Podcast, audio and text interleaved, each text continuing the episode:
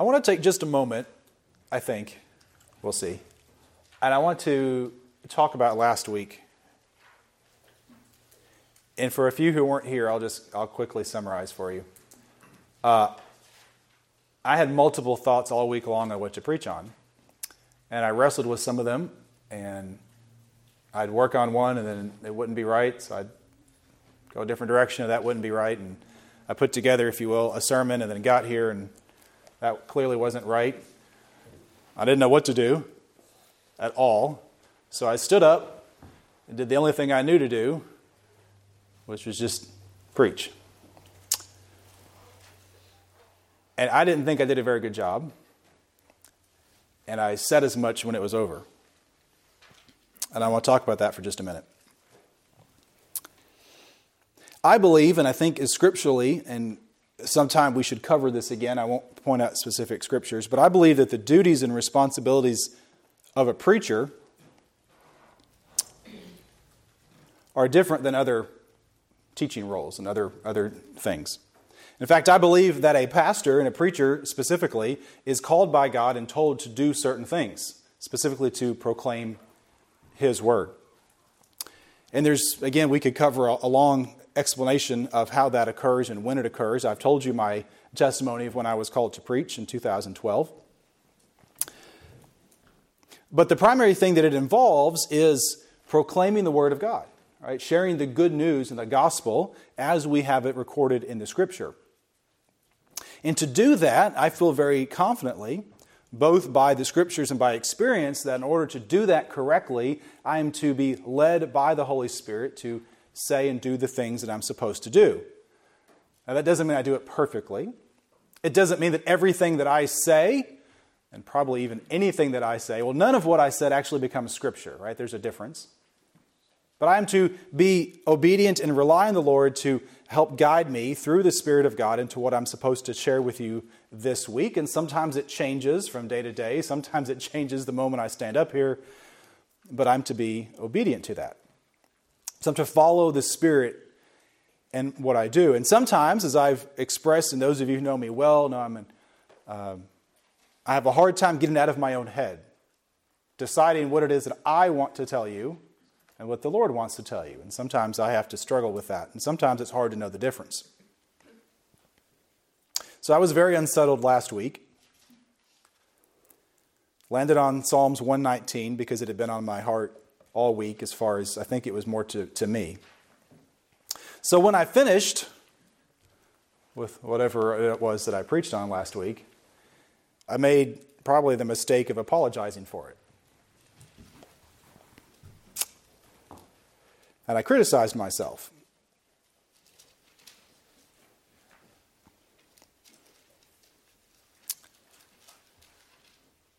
And then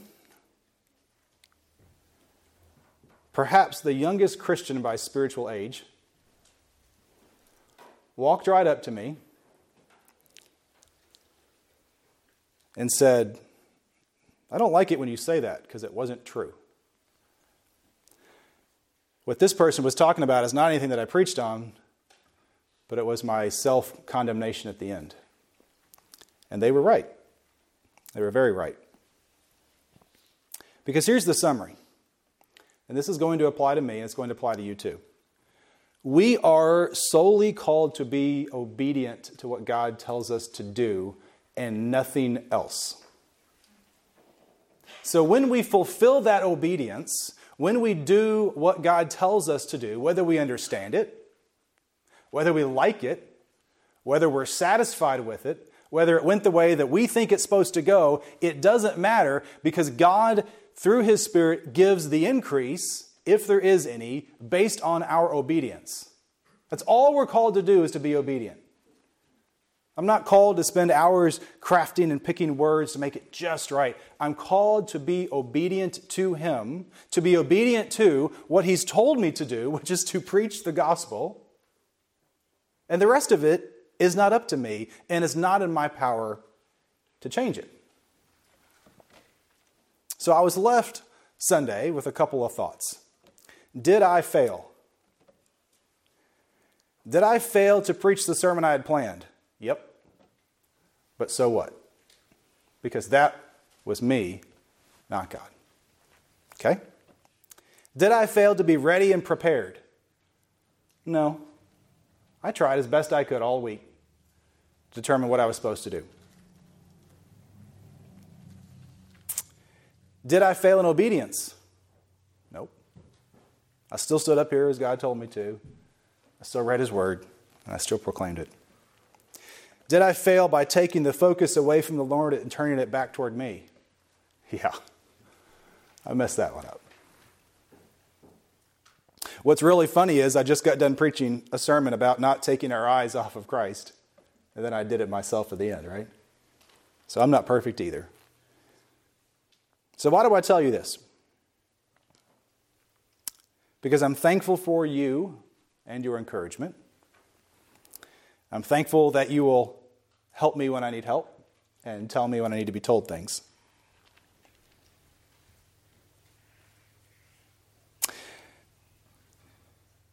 I'm telling you because I think sometimes it's good to see a real example, right? It's good to, good to hear that. I'm telling you because some of you have the same internal struggles as I do. We want to make something perfect. We want to be in control of the outcome.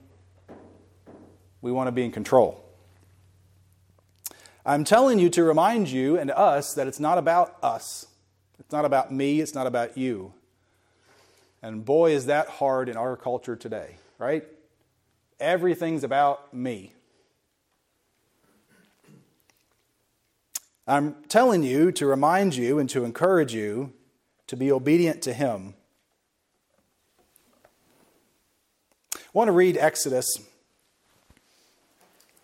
chapter 19.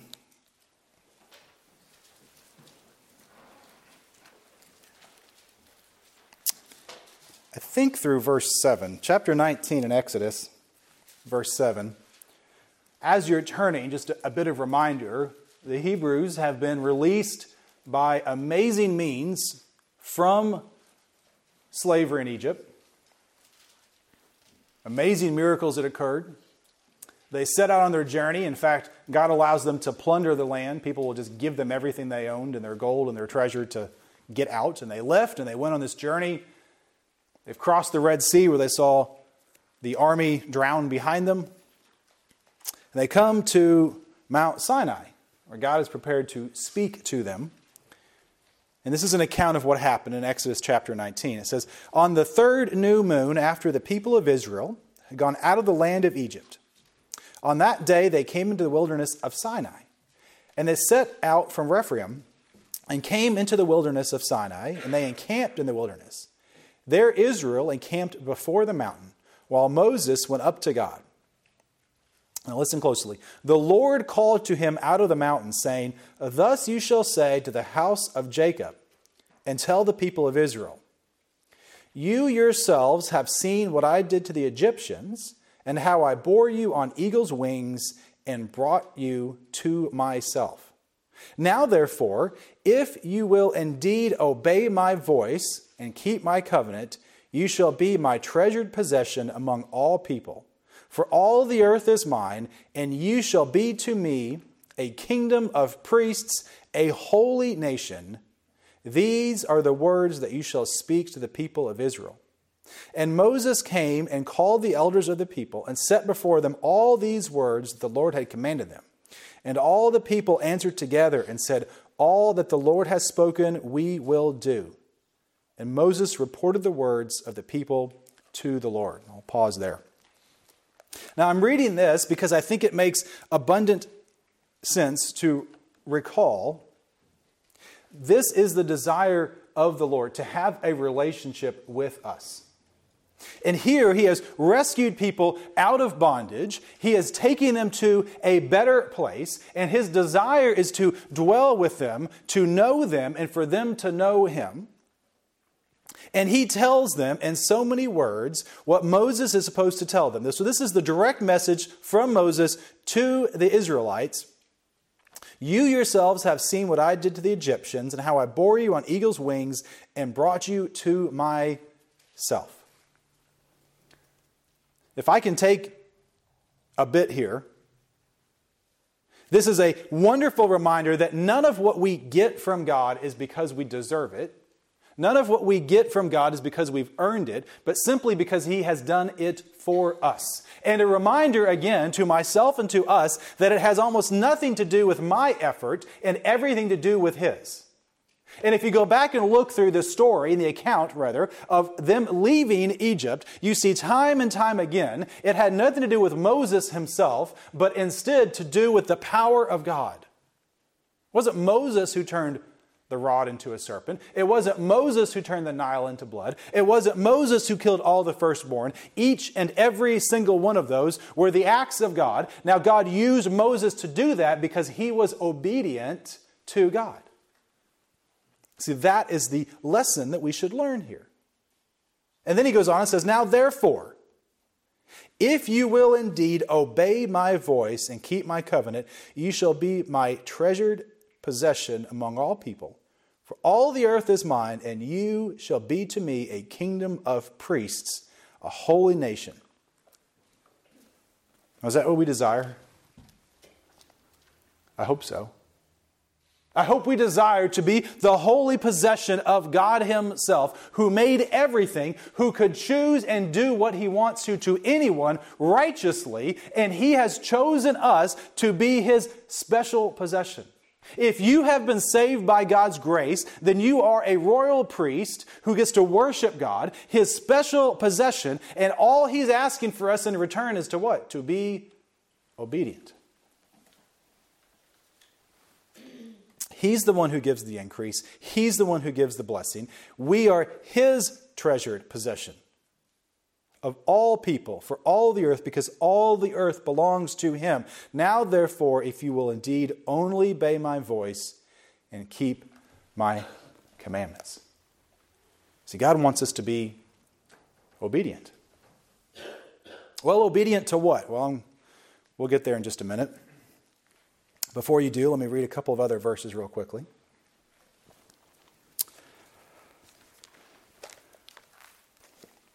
John 14 and 21, I'll just read this one verse. It says, Whoever has my commandments and keeps them, he it is who loves me, and he who loves me will be loved by my Father, and I will love him and manifest myself to him. You ever want to be closer to the Lord? be obedient to Him. You ever wanted to know what choice you should make, which direction you should go? Then be obedient to Him because He will manifest or make His presence known to you, you see. So, this is vitally important if we want to obey the Lord. We must know what it is that He wants us to do. And to do that, we have to obey Him and not only follow the commands, but to actually love Him in a way that we ought to. And too many times we fail to do that, and so it's not made clear to us what we should do or where we should go. Now, let me read real, real quick one more example out of this. I'll be here for just a second. Luke 6 46.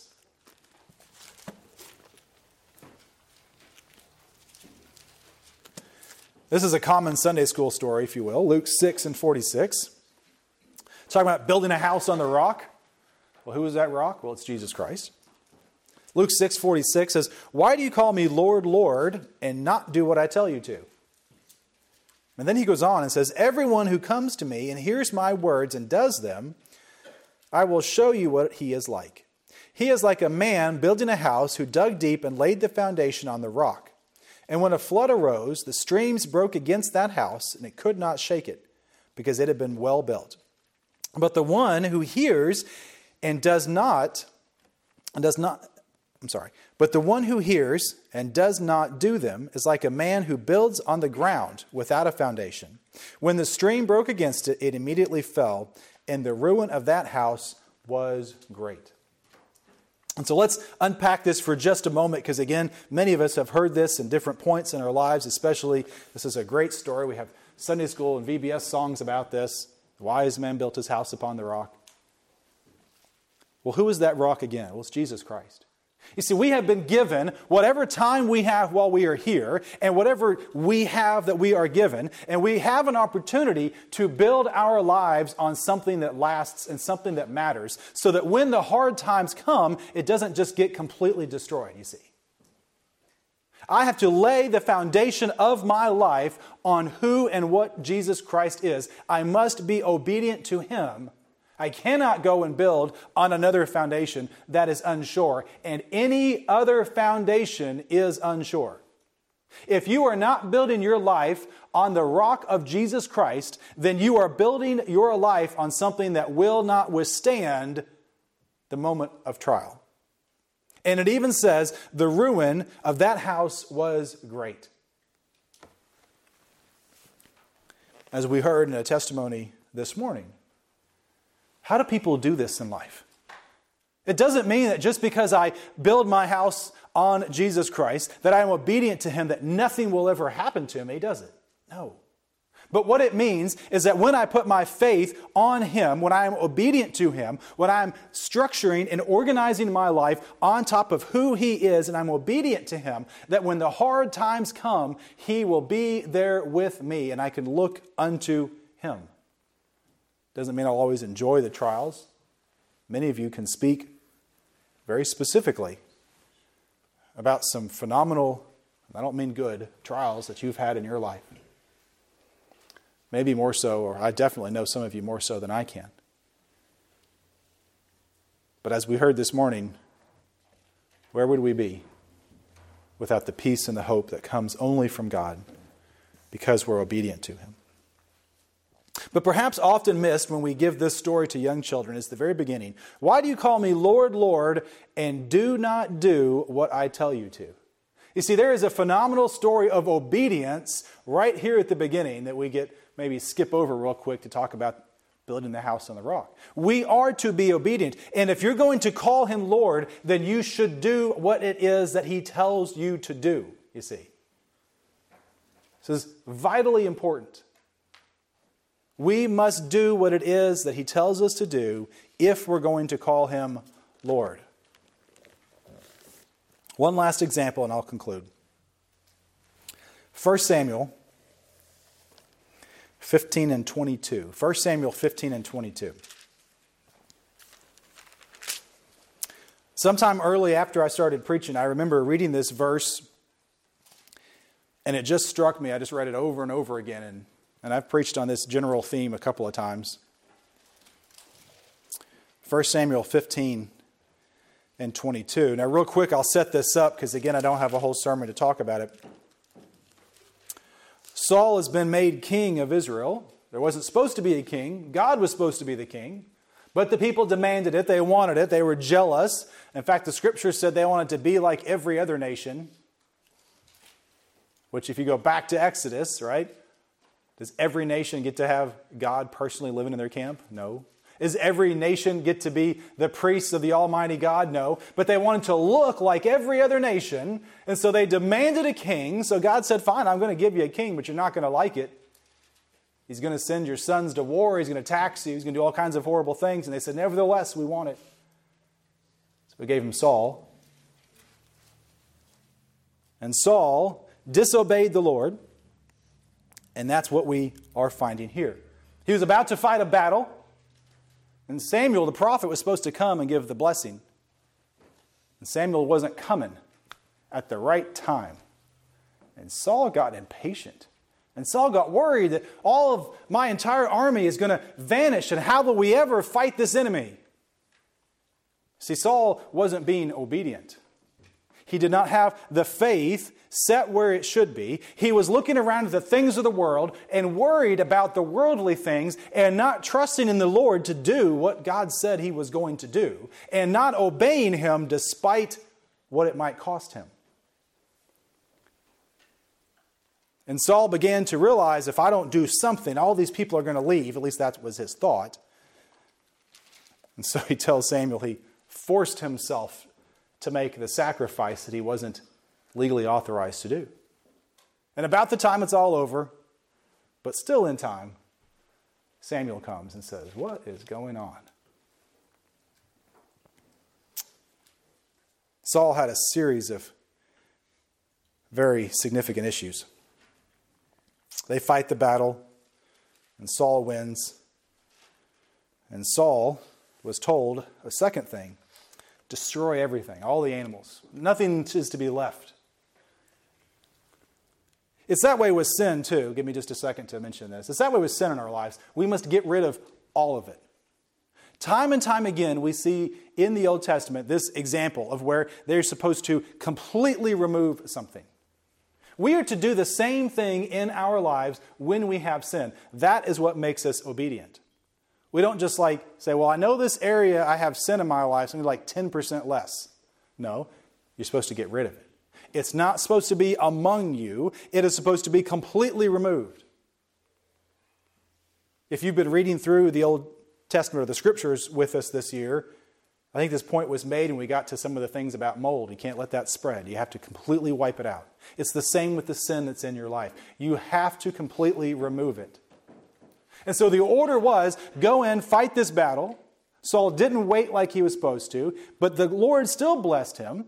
And he had all these animals left over, and he thought, you know, I know God said that we should destroy all of them, but it'd be better to, to sacrifice all of them to him and to keep some of them. And so Samuel shows up again after the battle and confronts Saul. And so that's the backstory to where we pick up here in 1 Samuel 15. We'll start with verse 22. And Samuel said, Has the Lord great delight in burnt offerings and sacrifices, as in obeying the voice of the Lord? Behold, to obey is better than sacrifice, and to listen better than the fat of rams. For rebellion is as the sin of divination, and presumption as is as iniquity and idolatry. Because you have rejected the word of the Lord, he has rejected you from being king. So here's the summary of what we're trying to learn here today. I have tried to lay out for you how important it is to be obedient. Whether it seems to make great sense or not, is to be obedient. And to do what it is that God is telling you to do because He is the one who is responsible for any increase that comes from it. He is the one who is big enough and strong enough to handle anything that comes. I am simply to lay my life on His bedrock, to be obedient to what He has told me to do, and when the waves crash against it, it's up to Him to help. But over and over again, I try to do God favors. I somehow think that I can do this better than He, or I can do it without His advice or without His insight, even seemingly the good things. So Saul thought, well, I'll take all these animals and we'll have a great sacrifice to God. And Samuel tells, shows up and says, I don't think so. Better than sacrificing for God, better than giving your time, Let's make this modern. Better than giving your money, better than serving the Lord in Sunday school or as a teacher, better than doing any of these things is to simply be obedient to God. Because out of obedience comes all the other things, you see? Then we do it right, and then we trust the Lord to follow after. This is so important and so fundamental that we have to repeat it over and over again. Has the Lord great delight in burnt offerings and sacrifices, as in obeying the voice of the Lord? Behold, to obey is better than to sacrifice. I could go out and sacrifice great things. I could give away all my money, give away all my time, give away everything that I own. And if I don't obey in obedience, then I've done absolutely nothing. You know who else this was true for? Jesus Christ. Philippians 2 8 says, In being found in human form, he humbled himself by becoming obedient to the point of death, even death on a cross. I'll read that again. Philippians 2 8. In being found in human form, he humbled himself by becoming obedient to the point of death, even death on a cross. You see, even Jesus Christ had to be obedient to the Father, and he was obedient to the Father. And because of his obedient, obedience, we can have forgiveness of all of our disobedience. See, this is the beauty that we have here. It is not up to me. I cannot be good enough to ever earn God's favor. I can only receive God's favor when I put my faith in Him because of the finished work of Jesus Christ, who was obedient while He walked on this earth, who had every opportunity to sin and never did, who could have, as the scripture seems to tell us, had called down thousands of angels to keep him from being crucified. Yet he was obedient to his Father for me. And we are called to be obedient to him.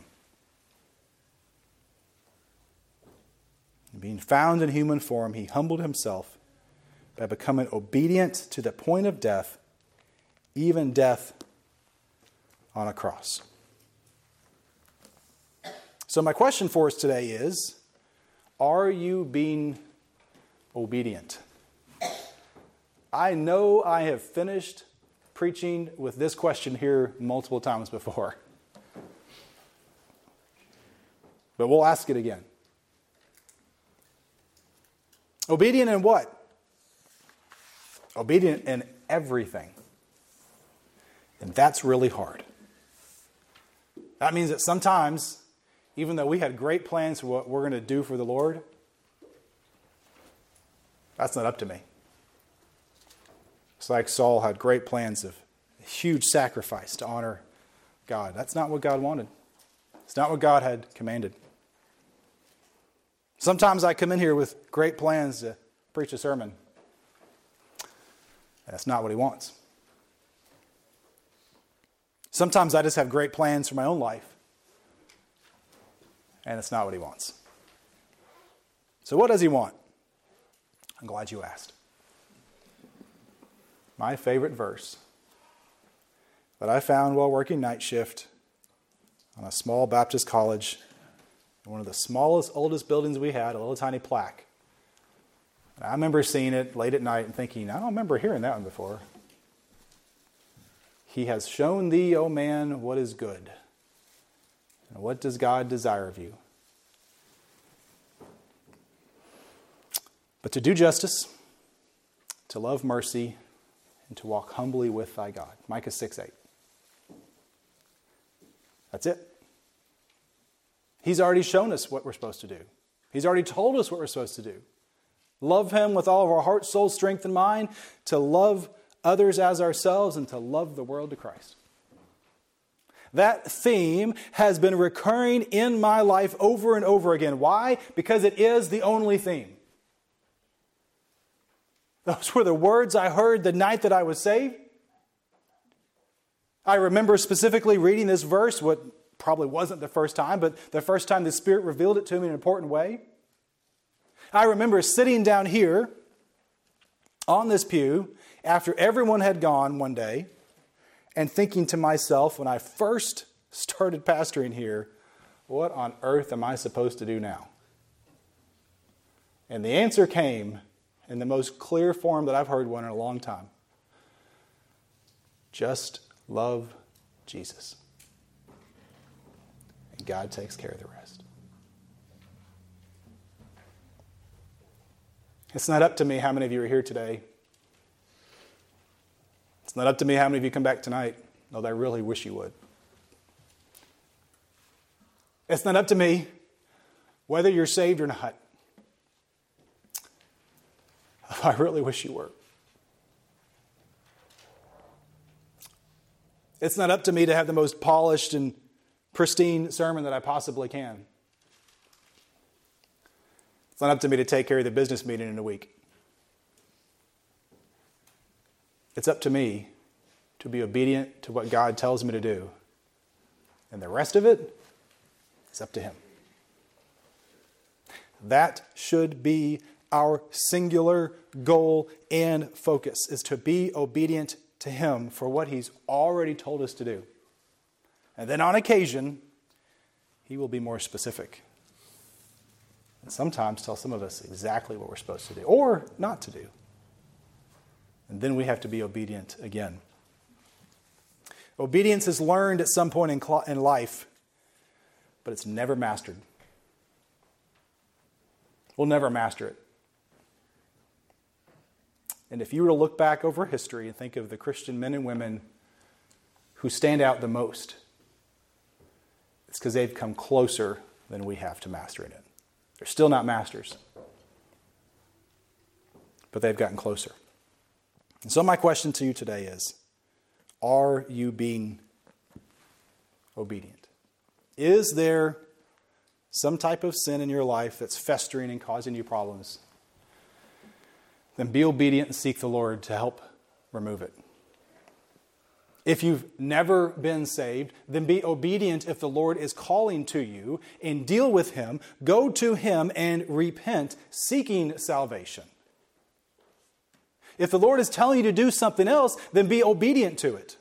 Maybe He's telling you to go to someone else who is here and tell them something. I don't know.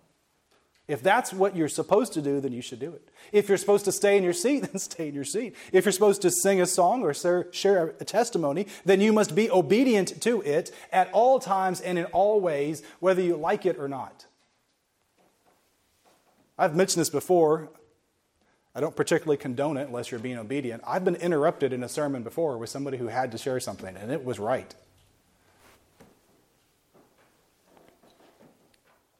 The flip side of this is the, maybe the question we should ask is what are you being disobedient in?